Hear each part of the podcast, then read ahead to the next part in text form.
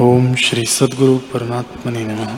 श्री वशिष्ठ जी बोले, हे राम जी, आत्मा के प्रमाद से जीव को कष्ट होता है। जो अपनी विभूति, विद्या को त्याग कर प्रसन्न होता है और फिर संसार के क्रूर मार्ग में कष्ट पाता है, वह मनुष्य नहीं, मानो मृग है। वह संसार रूपी वन में भटकता कष्ट पाता है। जब प्यास से व्याकुल होता है, तब जल की ओर दौड़ता है, परंतु जहाँ जाता है, वहाँ मरुस्थल की नदी मृग मरीचिका ही दिखती है। जल नहीं प्राप्त होता।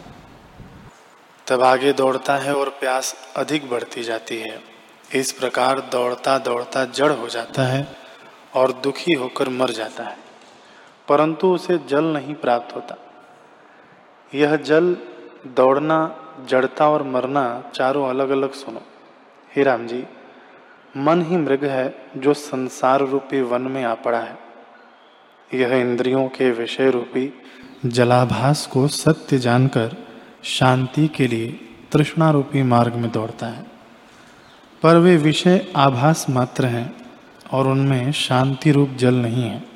इसलिए वह दौड़ता दौड़ता जब वृद्ध अवस्था में पड़ता है तब जड़ होकर बड़े कष्ट को प्राप्त होता है। पर शांति रूप जल नहीं पाता, इससे तृप्त भी नहीं होता। हे राम जी मनुष्य मानो मजदूर है जिसके सर पर बड़ा भार है। वह अटपटे मार्ग में चला जाता है, जहाँ उसको चोर ने लूट लिया है, इससे दुखी होता है। मनुष्य रूपी मजदूर के सिर पर जन्म का बड़ा भार है, यह संशय रूपी अटपटे मार्ग में खड़ा है। कर्म इंद्रियों और ज्ञान इंद्रियों के इष्ट अनिष्ट विषय हैं।